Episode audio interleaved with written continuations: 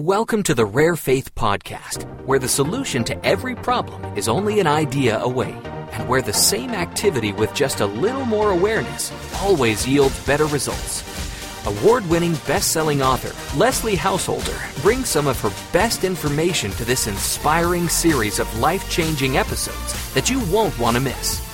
Show notes for this episode can be found at a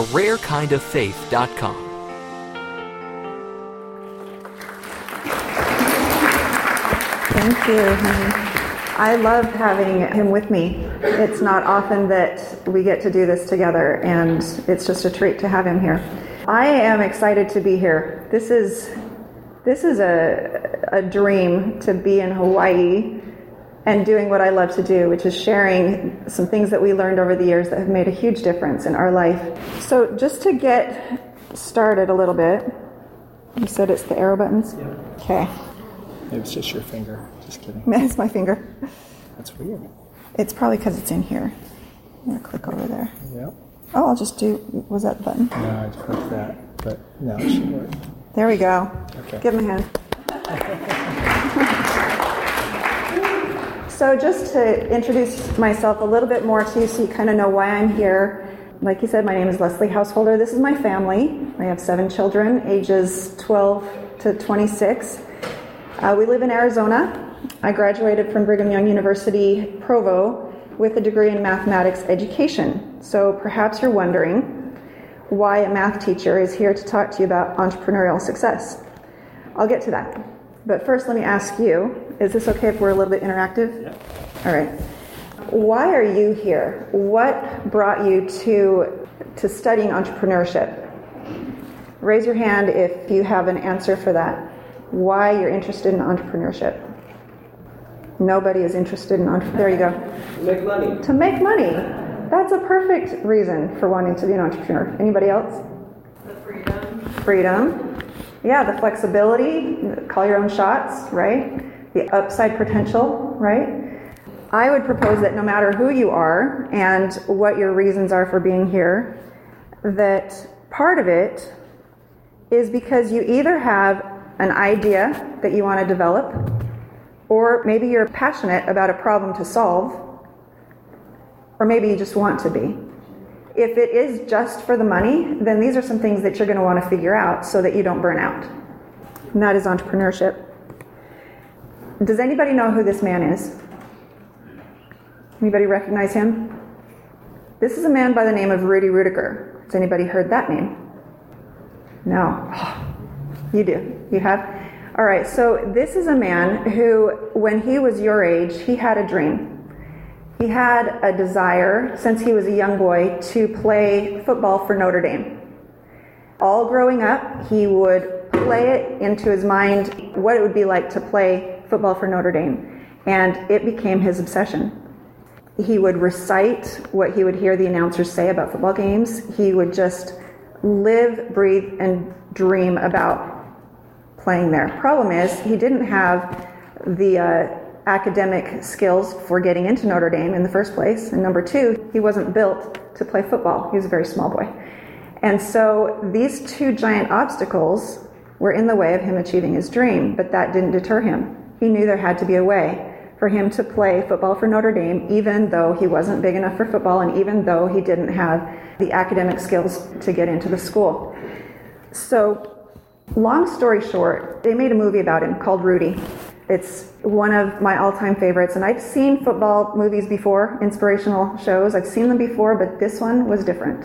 This one wasn't about winning a football game. This was about one young man doing what he dreamed of doing and what he overcame to actually achieve it. In the last five minutes of the last game of the last season of his last year at school, he did manage to get into Notre Dame because he found mentors along the way who would help him overcome the obstacles that he would face. But he ended up sacking the quarterback. He, you know, he wasn't even allowed to play, but it was in the last game that the stadium had gotten word of what his dream was and started chanting his name to the point that the coach said, Fine, whatever, we're winning anyway. It won't hurt anything to have him play. And so he went to Rudy and he said, All right, get in there. You know, we're five minutes left. Get in there. He's like, No, coach, I play defense. So all these years, he's gotten to the point where he's right there. He's being invited to play, but instinctively, he knows it's not what he had imagined. He had it a certain way in his mind, what he had intended. And the coach was mad at him that he would reject the opportunity at that last minute. But just as Rudy said no, they lost the ball and it went defensive. He's like, get in there. And so he got exactly what he'd envisioned, what he'd been training for and planning for. Now, there's a little piece to that story that I hadn't really considered before, but it means more to me now today because of some things I've learned. And that is that he said no in that moment when it looked like exactly what he'd wanted all along. Instinctively, instinctively, he knew that it wasn't right yet. Now, that is one element of entrepreneurial success that I want to talk about is instinct. When you have passion for a goal, whether it's passion for the money that you're going to make as an entrepreneur, which I would invite you to get one step beyond that and ask yourself, what's the money for? What would you do with that money? There are many, many times over the years that my husband and I learned these goal achievement principles, the things that I'm going to teach you today, and we would set money goals. And then we would achieve the money goal. But at the same time, we'd have these unexpected medical bills or car problems or things that would eat up the money. And so we'd make the money and it never meant what we thought it would meant. That's not even grammar grammatically correct. So it, you know what I mean? What we thought it would mean. There it is. And so we learned that instead of imagining making the money that we thought we wanted, we would imagine the lifestyle. What would that look like to our family? What kind of summer camps could we put our kids in? What could we do to help build their testimonies? What could we do to have more time with our families? Um, our family. We have one family. Um, but that made a big difference because then the goals as we were achieving them was actually the thing we thought we wanted. And you know, you can use the principles I'm going to share with you to make a bazillion dollars if you need a bazillion dollars. But if you don't, then why spin your wheels that way? Decide what it is you want to accomplish with the money and let that be your goal. And that right there is going to be a key in helping you get the resources, the mentors, the unseen help, and that instinct or intuition that will kick in to help you get there. So, for the rest of my presentation to make sense, I need to explain what was happening with me when I watched that movie. This was a picture of where we lived just a little bit earlier than, than when I watched that movie, but this is a, an illustration to help you understand where we were at.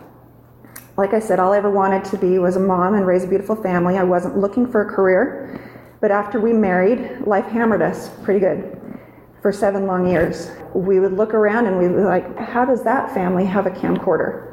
to videotape their kids? How does this family have a car that starts? How did they afford to live in an apartment that's nice? You know, we just couldn't understand how other people were making things work. And it was in this apartment, uh, this is the parking lot to the apartment where we lived, that I got so depressed and so frustrated and upset that we couldn't get in front of our problems that I came outside and there was a, my broom had been broken in half by a neighbor kid. And I was in this mindset of such desperation that that was the last straw. And so to solve that problem, I called the police. This is where my mindset was. Can you think of any other way to solve that problem than to call the police on the neighbor kid who breaks your broom? Do you have a neighbor like that? If they're going through something, have some compassion. But that's where we were at. And ultimately, our struggle brought us, you know, asking you shall receive. We were hungry for answers. We were asking new questions. I was beginning to wonder if there was a God, and I'd never questioned that before in my life. But I had thought, well, if you're just righteous, you'll prosper what's wrong? We're doing the best we can. We're living by all the laws of God that we understand to the best of our ability. So why is life so hard? Long story short, and time is short, so I'm just going to get to the good stuff and then I'm going to point you to where you can get more information at no charge because I could spend about three hours with you if I had it, but he won't let me. So ultimately, when the lights finally went on and we realized that it was the way we were thinking the way we were responding to our challenges, the way I'm calling the cops instead of solving it in better ways, you know, it was how we were responding to our circumstances that was perpetuating the problem. And we didn't understand that. But when we did and we started to change it intentionally, a problem would show up and we would respond to it differently according to these principles that I'm going to share with you. in a relatively short period of time, we went from here to this home, which we affectionately called our family magnet. This was our home for about nine years. It's where our large extended family would gather regularly because it was part of my dream to have a place where we could do that and build those family relationships. And the shift itself, when the income started to change, really was only about a three month lag. And this happened a couple years after that. But because the change was so dramatic, I found a passion. And that passion was to share what we had learned. To help understand the principles that we learned, I wrote three books. They became bestsellers. And by using the principles that I'm going to share with you, and it was in my bio that you might have read before coming, that uh, we made over a million dollars giving our books away for free, which is kind of a fun little result of following some thoughts that came as we applied the principles. So now remember, I was just a high school teacher, but I was a teacher with two very important keys for entrepreneurial success. Number one, we had a problem to solve. And number two, we had a passion for the change that we wanted to see. So, what made the difference? What changed? I saw, both of us, we saw life through a different lens. And it helped us to know how to enlist the unseen help and activate and trust the instinct or intuition that we needed. Let me give you an example of how this works. On the next screen, I'm going to show you a series of numbers. And on this screen, your job is to find numbers 1 through 60 in sequential order and see if there's any missing. Okay, so are we ready? Uh, my husband, Trevin, is going to be our timer. Tell me when. You let the odd number, once, once we see. If I left any out, just pay attention to which one it was. Okay? But 1 through 60 in sequential order. Ready, set, go. Five seconds. Stop. All right, how far did we get? Raise your hand, tell me what number you found. How far you got? 13? 25? 28? Anyone do better than 28? Pretty good. Pretty good. All right, so we're going to do this again. We're going to do this again, but this time I want you to notice that the numbers are organized into four quadrants. Number one is the upper right quadrant, number two is in the upper left quadrant, and they continue in a counterclockwise direction. Okay? So, with that in mind, uh, is it a map? Because we've got ours. Yeah. Is it the same? Trevin, will you get my charger out of the. That's. he wants me to wing this entirely. I can do that for three hours and more. All right, so we're going to do this again. Uh, this time with that understanding in place about the four quadrants. Does anybody have any questions before we do this? No? Okay. Fortunately, you had vision of doing this right, right? That's right. Thank you. Oh. Beautiful. All right, on your mark, get set, go. Five seconds. Stop. What was your question? 58. 58. 58.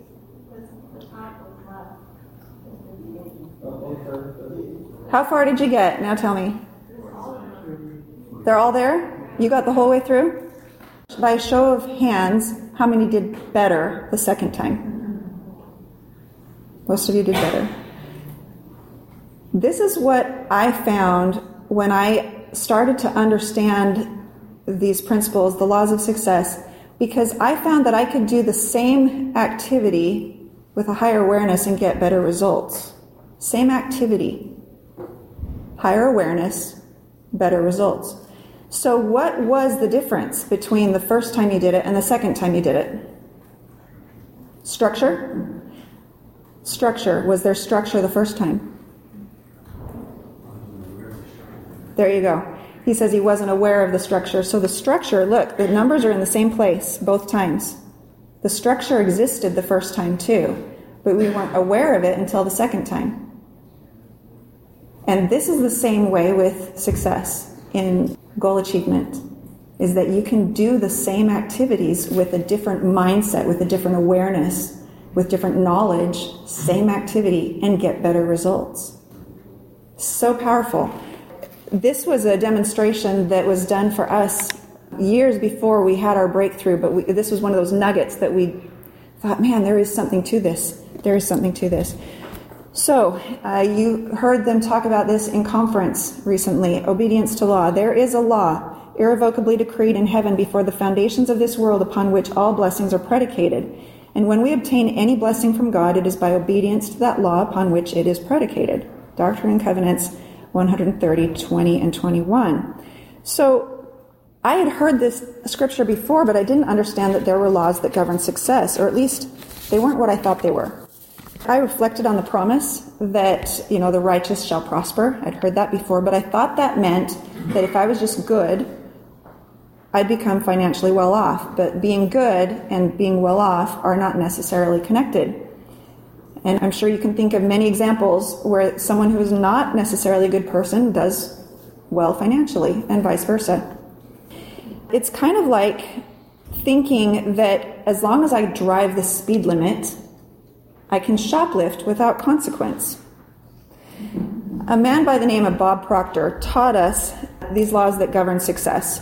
But for the sake of time, I only have time to touch on one of them, and then I'll point you to where you can read about the others before we're done. So, this first one, the law of perpetual transmutation, uh, states that circumstances and resources are perpetually moving into form or out of form according to our thoughts. And as long as we can see the end that we intend on the screen of our mind and hold to the belief that we will find a way, then the resources and connections that we need begin to gather. But since it's only in the last stage of the process that we see any visible evidence of this, it's easy to doubt. And for me, when I learned about this one, just knowing that this was happening helped me hold on to the belief through the times where there was no evidence. Now, do you see the clouds in the top image? They're really wispy, right? wispy and barely there, but in the right conditions, they can continue to gather until they become storm clouds and the rain begins to fall. But not every wispy cloud becomes a storm cloud. It comes into form, sometimes it dissipates. Under the right conditions, it will rain.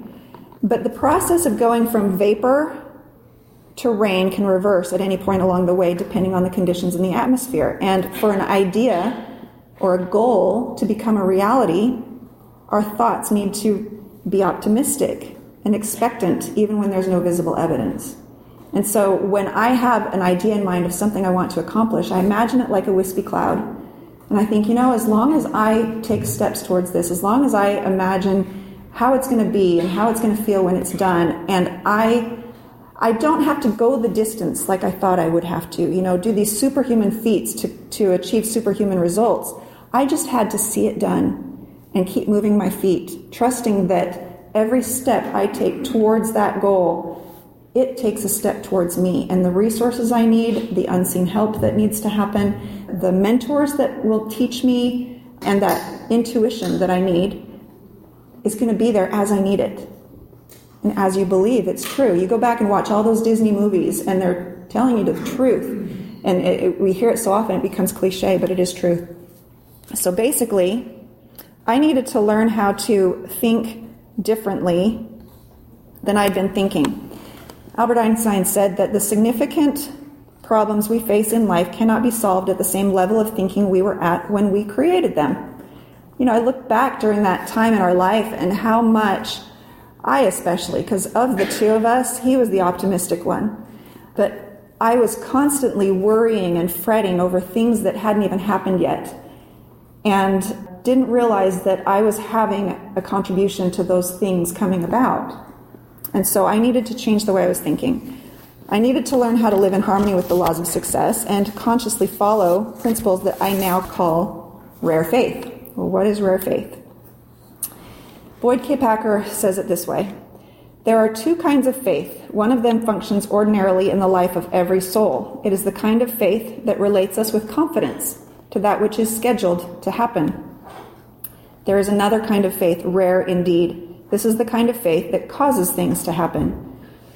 It is worthy and prepared and unyielding, and it calls forth things that otherwise would not be. It is the kind of faith that moves people. It is the kind of faith that sometimes moves things. Directed and channeled, it has great effect. Now, here's a piece that I want to try to drive home, or at least open your eyes to. Rare faith employs two things, at the very least, and many more, but these are the two things that I want to talk about today. First one is intuition, or that instinct that tells you what to do when you're faced with a, a choice. The second one is inspiration. Inspiration is when you face something that's bigger than you and you need some divine help. Now, to illustrate the intuition side or the instinct side, I'm going to use those words interchangeably. In the dictionary, it's used interchangeably. But that tape, that's a tape. Do you guys know what a tape is? so, that is where audio recordings were stored when I was your age. And before I married, and I'm in high school and I'm with a friend, and we've got this grand plan to ask these boys to a dance. And for this dance, we were going to have dinner before the dance. But to go to dinner, we thought it would be a whole heap of fun if we were to get in the car, my friend and I, turn on a tape recorder, record us talking about how we are going to this dinner. Nowadays, you can do it with a smartphone. But we sat in the front seat, we pushed record on the tape recorder, and we said, All right, we're backing out of the driveway, we're turning north, we're accelerating to 30 miles an hour, and we're turning right right here. Okay, now we're taking a quick left, and we're just kind of walking step by step through where we're going to go to this dinner. And then when it was time for the date, we got together with the boys. We put the boys in the front seat. We gave them the recording, and we sat in the back seat and said, Take us to dinner, which was so funny. We laughed. We were dying in the back seat laughing so hard because they're going along and they're trying to follow these instructions when the traffic is different than what we experienced. And where they would come along to a place that said, We're turning right right now. And they're like, There is no place to turn, you know, and, and we're just dying laughing. Super fun date idea. And so what would have made this a more efficient experience for them? What do you think they wish they knew? The names of the roads. What else? They could see a map. A map, okay, that, that shows them where they, that would help. But even more than that, Like now, like I don't know. you're onto it. I already can see it in your eyes. Did they know like where you were? No, they didn't know where we were going. Do you think that would have helped if they'd known the destination? If they had known the destination, would they have needed our instructions? They would have known what to do next, no matter where they were. Those instructions were irrelevant to them if they were not in the same position we were at when we gave those instructions. And what we found in business is that we were reading books step by step. Here's how to succeed in business do this, do this, do this, do this. We were going to seminars business people telling us how to succeed in business. If you do what I did, you'll have what we got. And what we found is that we were not in the same place they were at when they were living those things. And we're trying to apply these instructions to, to our situation, and we weren't in the same spot. Do you see how important it is to know where you're going? If you know where you're going, you will instinctively know how to get there. That's instinct. That's this intuition kicks in when you're clear on where you're going. Intuition is knowing what to do without conscious reasoning. It's knowing what to do without anyone else telling you what to do. And you get that by being clear on where you're going. What does it mean to be clear? It's where you take the time to close your eyes and see it done. What does that look like to have that family you, you built, that home you created, that job you wanted, that business you wanted? What does it look like done? If you can put on the screen of your mind, take five minutes and imagine what's that going to look like when it's done, as though it's done. See it done. Your instinct kicks in and it tells you what to do next. I dare you to test this. Test this. Test this in anything. It doesn't even have to be just for business. I've done this in relationships when we face a problem. How do I want the relationship to feel? I do this when I am late for a meeting. how does it feel to be sitting there being so happy that, oh, I made it on time? I mean, I'm seeing it done before it's done, and it changes something. It changes something. So, this intuition is born of clarity about where you're going. You see it done, and your brain says, here's something you can do right now to help that happen. Vision is the catalyst. This is something else that I think is important about intuition. It's a God given problem solving mechanism built into our hardware when we were formed. But when the problem we face is bigger than our existing software, I think that first word should say software. I'll update this for the next presentation. Built into our software when we were formed. But when the problem we face is bigger than our existing software can handle, we need a new godly download. We pay for that installation through the currency of emotion. So, rare faith employs not just instinct or intuition, but also inspiration. This is what helps you conquer the Goliaths you'll face. It's born from emotion about the success you desire. You go watch that movie Rudy and you will see his emotion. He lives in an emotional expectation about this goal achievement that he wants. You imagine how it will feel when it's accomplished. And as you do, you'll tune into inspired solutions, and unseen help is dispatched to your aid. Passion is the catalyst. So while vision is the catalyst for that instinct, passion is the catalyst for inspiration. You will do, you will accomplish the essential with intuition or instinct, but you'll accomplish the impossible with inspiration. So now you remember Rudy. When the vision is clear and the passion is strong, you'll participate in miracles, just like he did. And just like we did, and we have, I wanted to share with you something that happened to illustrate this inspiration thing. You know, I shared with you the tape story to illustrate instinct or intuition. Let me share with you an example of this inspiration piece of rare faith. After my husband lived in that home for nine years, we were doing fairly well, but we invested too much in real estate at the top of the market right at the recession. And so all of that started to unravel. And it all started to come crashing down, and we ended up needing to sell that house. And so, what we learned through that process, there was a while there where I'm like, you know what? I think I need to pull the books off the shelves because I'm not sure I know what I'm talking about anymore. This this thing about goal achievement is not working like it was before. What's going on? And it was a really really hard time for me and my husband figuring out where did we go wrong and how can we ensure that this doesn't happen again. But through that suffering, through that fear, through the, the stress that we felt, and we felt it, we were a little bit ahead of the curve. We're high achievers. We were experiencing the recession about a year before everybody else. so we're pioneers. Um, but it's interesting because our first breakthrough taught us how to how to achieve goals. Our second breakthrough on the other side of this recession taught us how not to fear. The only way to learn how not to fear is to experience fear enough to learn how to turn it off. And so we had a lot of practice with that.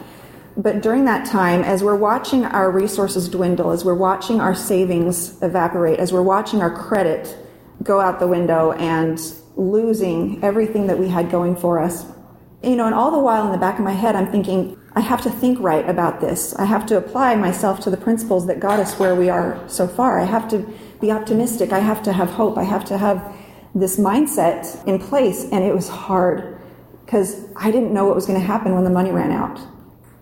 And so we got to the point where we had about $200 left in the bank. We had seven children to feed. We had a giant, giant pile of bills that were due in a couple weeks to the tunes of way too much money because we were carrying a lot of properties that weren't selling and weren't being rented, and we were just paying the mortgage on all these properties every month. And we had no paycheck in sight, $200 in the bank.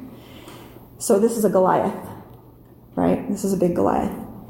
Well, knowing that getting clear in our vision was important, and knowing that how we feel how we let ourselves feel has an effect on this process working for us or not, we thought we have got to get our heads straight again. So I said, honey, it's our anniversary. Could we just go out to eat and for two hours pretend like everything's okay?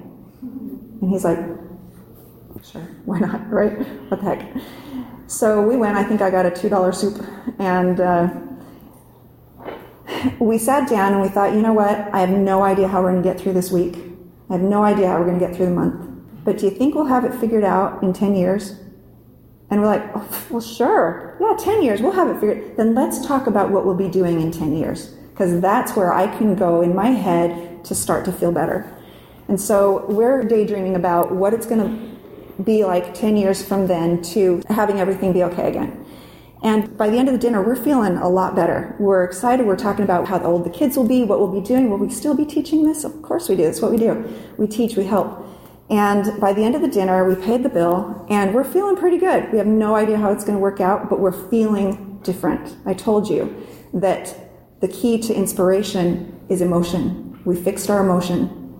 And as we're going out to the car, he's putting me in the car, he's opening my door, and we hear this noise behind us. And we turn around, and the waiter is running after us, waving a piece of paper.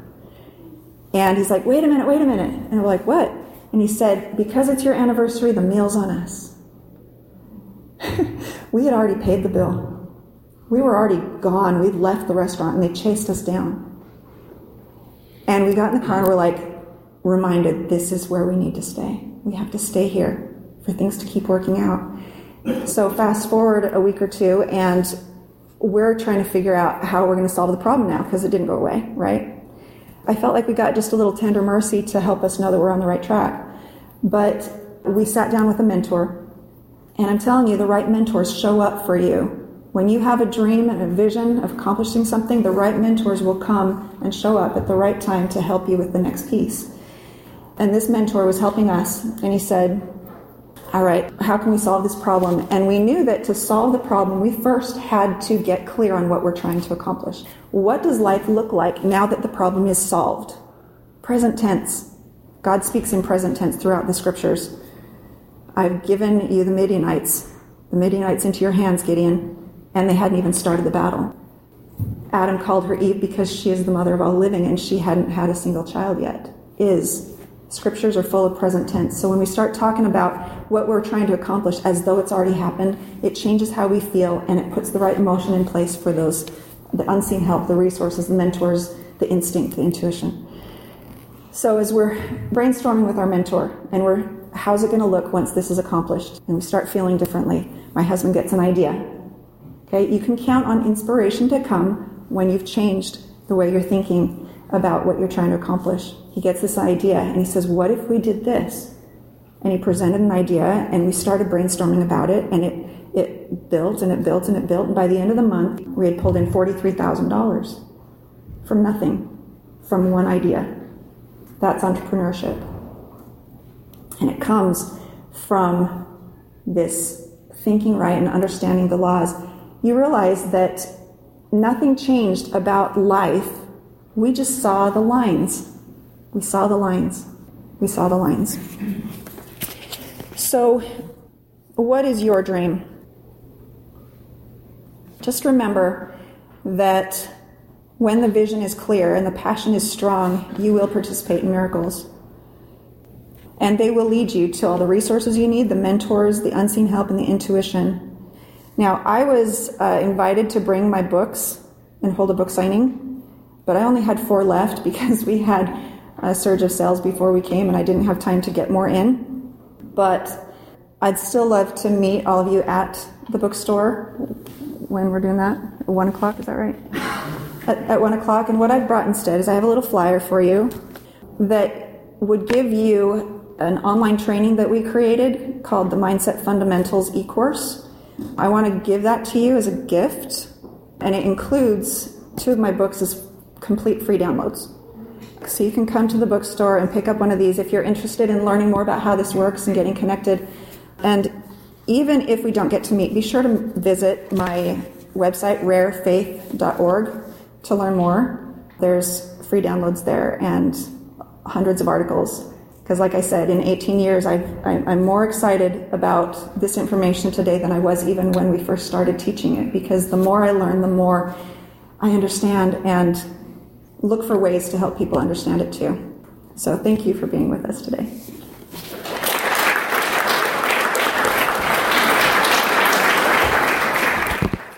You can I can stand? yeah, we'll go ahead and do um, question and answer. So, any questions you have for Leslie, go ahead and shoot them out. Yeah. what do we do? What's our work? Well, I'll tell you, the first breakthrough happened in 2000. My husband was working a job, an IT job, computers, and we were trying to do a side business, selling things, trying to make some extra money, and couldn't seem to get a breakthrough there. But when we started to imagine, okay, how do we want our life to look? And we built that dream and we imagined it and we talk about it and we let ourselves feel what would that feel like? What ended up showing up wasn't more sales in that business.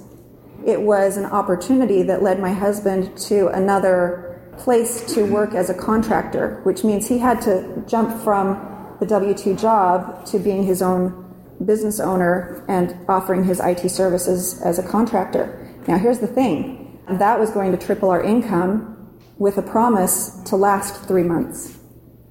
So there's that fear. All right, so the opportunity shows up, and with it comes this risk or this fear, but instinct plays a huge part in this. When you're clear on the vision, we knew this is the opportunity that was promised that would show up when we start to think this way.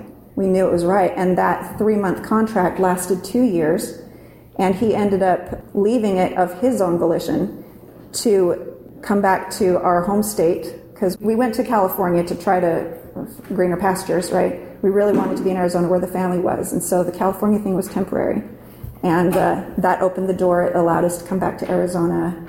The opportunities really are less important than what it is you're trying to accomplish because the opportunity that shows up is going to be dependent on what your vision is. Does that answer the question? And so our work now, you know, we were doing, we did that, we did real estate, we were flipping homes. That was part of our side hustle. And now my husband works in IT and I do this. So I also teach authors a class called The Profitable Author. When you're rejected by publishers, as often as I was, you can still make money. So, any other questions? Yeah. In hindsight, have you found ways to be more preventative of the challenges that you face? Dave Ramsey. so, the, in hindsight, have I found ways to be more preventative about the challenges we faced? Do you have specifically the recession thing question or just any challenges in general?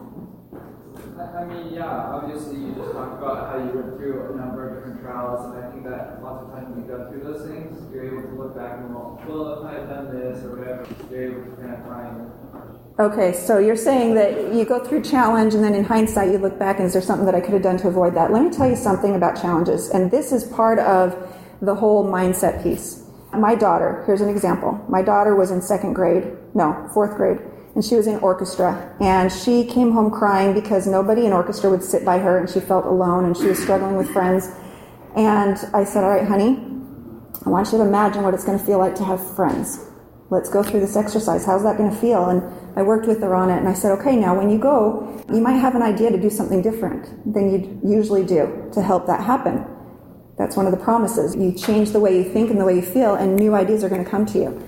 And so I told her this would happen. Well, she goes to school, and I go pick her up at the end of the day, and she's just so excited to tell me about her day. And I said, What happened? She says, Well, it didn't happen the way I thought it would, Mom. But I went inside and I looked at the chairs and I and I usually sit right there, but nobody sits by me. So I thought maybe I should go sit somewhere else. Okay, there's that inspiration that came in.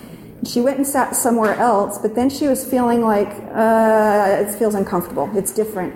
So she went back to her normal seat, changed her mind, sat there. And while she's sitting there, she noticed a spider on her music stand. And she's like, ah, and she, she shakes it off, and then she doesn't see where it lands, and she thinks it might be on her. So she's jumping and she's doing this dance, trying to find this spider, and she's in a panic. And she realizes that the safest thing to do would be to move to another chair. And so when I picked her up, oh, and by the way, she's sitting in this new chair, The room starts filling up, and two girls sit on either side of her, flanking her, and she makes some friends. And so she, when I picked her up, she's like, Mom, I thought God would just bring me a friend, but no, He sent a spider. and that's what challenges. I look back on all of our challenges, and I can see how each one of them moved us, moved us to do something because our vision was clear, our intention was, was solid. This is what we're trying to accomplish. And so, what shows up, if a challenge shows up instead of the gift or the blessing you're looking for, the mentor, the unseen help, whatever it is you think you want, what shows up first is usually a challenge. And when you see the challenge, you can say, Interesting. Why are you here? What is this for? And as you respond to that with the right mindset, you get the result that you were asking for in the first place. And so, yes, we course correct when we make stupid mistakes, like, you know, I mentioned Dave Ramsey. If you're in business, I would strongly recommend that you follow his principles so that you have a solid foundation and you don't take risks that can be mitigated, right? So, anyway, Dave Ramsey is a financial guy. He does a podcast, national podcast. Yeah. What happened to the boy in the last five minutes? What happened to the what? Oh, okay. In the last five minutes, yes, you'll have to watch it. So in the last five minutes, you know, the coach came to him and said, "All right, we're winning anyway. You can go play." And he says, "No, I play defense, and we're on offense right now." As he said no, they lost the ball. He says, "Now go in." He ran in, and as he's in the huddle, he's looking at the quarterback, and he says, "I can get this guy. He's small. Remember, he's small." And so they started, and he went after the quarterback, and he tackled him, and then the bell rang, you know, and so it was the last play of the game. They won, and the team carried him off the field, which in the history of Notre Dame, he's the only one that they've done that for.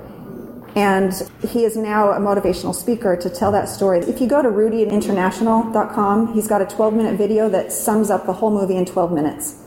And I watched that just a couple weeks ago and was just as moved as I was the first time I watched the movie. And I don't know if it's because I remembered the whole movie, but it's super powerful and inspiring. So, yeah.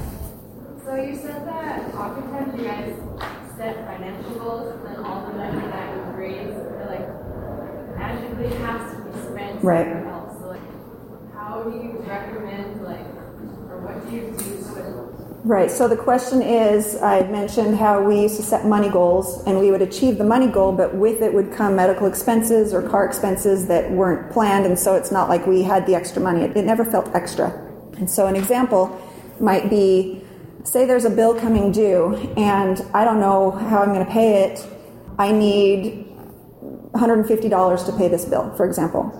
I used to set a goal for $150. I'm so happy and grateful now that I have $150. You know, I would kind of set an affirmation and try to get myself to where I'm feeling like I already have it because that helps the emotion piece. But now I would think, all right, how does it feel after I've paid that bill and what am I doing instead? Well, maybe I'm maybe I'm hanging out with my kids so glad that that's behind me. I'm just, I'm, I'm, imagining the experience of it, or maybe it's making a phone call to my husband, honey, it's paid and everything's awesome. You know, I, just imagining what does it look like, not just to have money in my hand. Real quick example. My, I have a friend, her name is Camille. She set a goal to have $10,000 in her hand on a certain day and started using these principles. Well, on that day, she's at the bank. She's making a deposit. On the back of the check, getting a ready to deposit, she turns it over and realizes it's $10,000 and it's in her hand. And she saw the date and it was on that day. And she's like, whoa. But the check was made out to her father. She was making a deposit for him. And so the recommendation would be all right, Camille, what do you want the $10,000 for? Do you want it so that you can take your family to Hawaii? You know, do you, that's a funny example here. Maybe so you can go to Arizona right? Because you want to go there. See yourself on that vacation. See yourself with your family, with your friends, whatever it is you're doing that the money would have paid for. And I'm telling you, when you start focusing on the outcome instead, you find that some of these things happen without the money at all. I have a friend who's got acreage in Georgia. She wanted fence for her property, huge horse property, but she didn't have the money. It was going to be thousands and thousands of dollars. But she decided she would apply the principles. She imagined the property with a fence and how grateful she was going to feel and so excited. Before long, she gets a phone call from someone saying, Hey, I understand you've got this property. I'm wondering if we could board our horses there. We'll put up a fence for you. So she got the fence that she needed without paying a single dime in exchange for this privilege to have someone's horses on her property. Do you see how it's not about the money? It's not about the money, and we get tripped up when we get focused on the dollar figure. I'll set money goals to measure progress, but not to inspire me to accomplish something or to kick in on this inspiration thing. If I want inspiration for accomplishing a goal, I see the goal done, what that looks like. What am I doing now that the bill's paid? What am I doing now that I drive a car that's that works? You know, whatever it might be. Does that help? Yep. Oh, I'm being booted. It's okay. Thank you very much. I will just tell you guys what she's talking about is truth, and uh, it was just sending chills through me as she's telling her story. I'm going, "That's my story. That's it's it's so true." You guys got to run. It has been so fantastic to be with you both. I should have my wife up here as well. This is our last day, guys. So, yeah, luncheon for those that would like to come and ask more questions of Leslie, and uh, you know she's got more awesome stories to share. This concludes today's episode of the Rare Faith Podcast. You've been listening to Leslie Householder, author of The Jackrabbit Factor, Portal to Genius, and Hidden Treasures Heaven's Astonishing Help with Your Money Matters. All three books can be downloaded free at a rarekindoffaith.com. So tell your friends and join Leslie again next time as she goes even deeper into the principles that will help you change your life.